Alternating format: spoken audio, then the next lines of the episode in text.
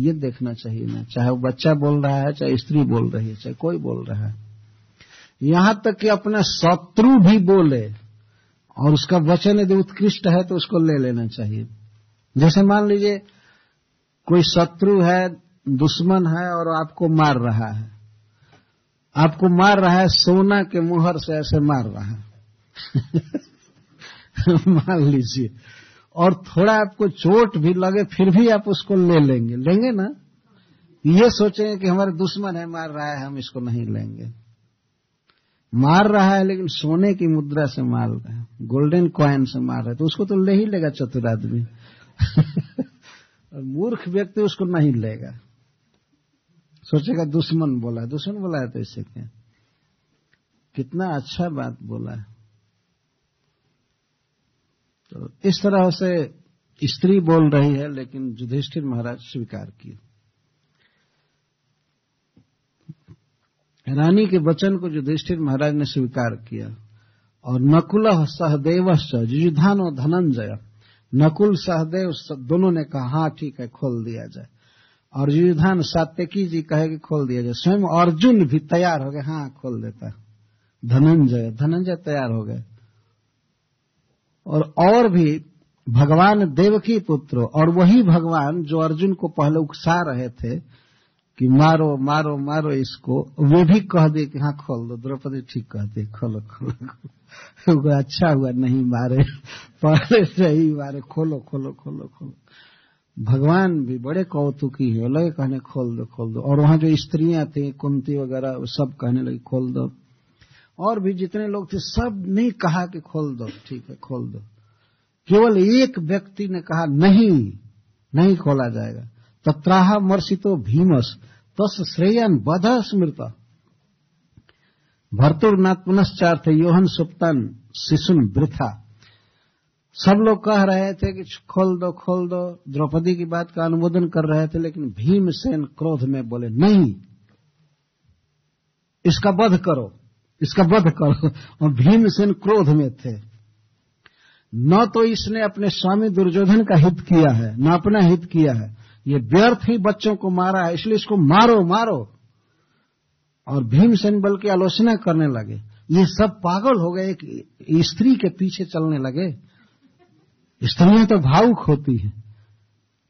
बताओ, सोई अवस्था में पाँच पाँच बच्चों की हत्या किया है। और ये कह रही है कि खोल दो खोल दो। और इन सब इन सबका दिमाग खत्म हो गया, बस एक स्त्री के पीछे सब चल रहे भीमसेन ऐसे बोलने लगे।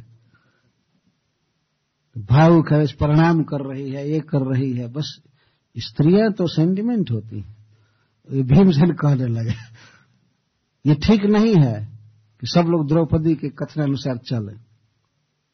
इस श्रेयन बधा स्मृता इस अश्वत्थामा का कल्याण इसी में है कि इसकी जान मार दी जाए, इसका वध कर दिया जाए। इसी में इसका हित है। और कोई दूसरी बात न सोची जाए। मारो मारो। अर्जुन, मारते हो कि नहीं? अगर नहीं मारते हो तो मैं मारने जा रहा हूँ। मैं गदा से इसको मार देता हूँ। अब भगवान तो हंसने लगे। भगवान हंसने लगे, अर्जुन से कहने लगे कि पहले ही मार दिया होता तो ये दुविधा नहीं आई होती ना। अब क्या करोगे? एक पक्ष कह रहा है कि इसको छोड़ देना चाहिए और भीमसेन कह रहे हैं कि नहीं, मार देना चाहिए। वो भी उचित बात कह रहे हैं। तो भगवान को हँसी आने लगी और वे अर्जुन से कहे, फिर से बोले ब्रह्म बंधुर न हंतव्य आतताई बधारहण, मय उभय मामनात्म परिपाही अनुशासनम। मैंने शास्त्रों में उपदेश किया है, भगवान कह रहे हैं। भगवान द्वारका में या कुरुक्षेत्र में भगवान जैसे बिल्कुल बोलते थे, खुल करके। ब्रज में तो अपने को छिपाए रखते थे, लेकिन और जगह वे तो कहते हैं कि वेद शास्त्र में मैंने उपदेश किया है कि ब्राह्मण का वध नहीं करना चाहिए। और दूसरा उपदेश मैंने किया है कि आतताई का वध कर देना चाहिए। तो प्रश्न होगा कि यदि ब्राह्मण आतताई हो तब तो भगवान कह रहे मेरे दोनों आज्ञाओं का पालन करो। मैंने आज्ञा दिया है कि ब्राह्मण को शरीर दंड नहीं होना चाहिए मतलब प्राण दंड नहीं देना चाहिए। एक तो ये आज्ञा। और दूसरी आज्ञा है कि आतताई को अवश्य प्राण दंड देना चाहिए, मार देना चाहिए। और ये आतताई है। ये ब्राह्मण भी है और आतताई भी है। आतताई के कई अर्थ होते हैं। किसी की हत्या करने वाला आग लगाने वाला, विष देने वाला, धन का अपहरण करने वाला, ये सब आतताई। तो आतताई भी है और ब्राह्मण भी है। और मेरी आज्ञा है कि ब्राह्मण का वध नहीं करना चाहिए आतताई का करना चाहिए। तो मेरे दोनों आज्ञाओं का पालन करो। मतलब इसका वध करो और वध नहीं भी करो। भगवान के कहने का आशय ये था, इसकी जान मारो और जान मत भी मारो। कुरु प्रतिश्रुतम सत्यम जतत संत्वता प्रियम। और जो तुमने प्रतिज्ञा किया है द्रौपदी के सामने कि इसका वध करेंगे तो वो प्रतिज्ञा पूरा करो। इसका वध करो। और प्रियम च भीमसेन भीमसेन का प्रिय करो। भीमसेन चाहते हैं कि इसका वध हो जाए। तो भीमसेन का भी इच्छा पूरी करो और पंचाल्या महिमे वचा। पंचाली की इच्छा पूरी करो। पंचाली कहती है कि छोड़ दो। तो इसको छोड़ दो। और भीमसेन कहते हैं कि जान से मार दो। तो जान से मारो। और महिमे वचा, और मुझे जो प्रिय है वो भी करो। मेरा प्रिय क्या है? मेरा प्रिय है कि इसको मारो भी, इसको छोड़ो भी। ये मेरी इच्छा है। और भीमसेन की इच्छा है कि इसको जान से मार दो। और द्रौपदी की इच्छा है कि इसको बिल्कुल छोड़ दो। तो सब करो। अर्जुन सहसा सहसाज्ञा हारे हरे हार्दमथासीना मणिम जहार मूर्धन्यम।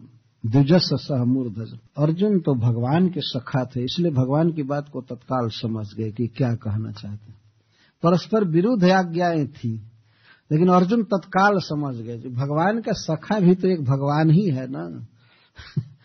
तो तत्काल समझ गए कि इनके हृदय में क्या है। समझ गए। इसीलिए अब निकाले अपना खडग, तलवार और केस काटे पहले। अश्वत्थामा का। वो बंधे बंधे था।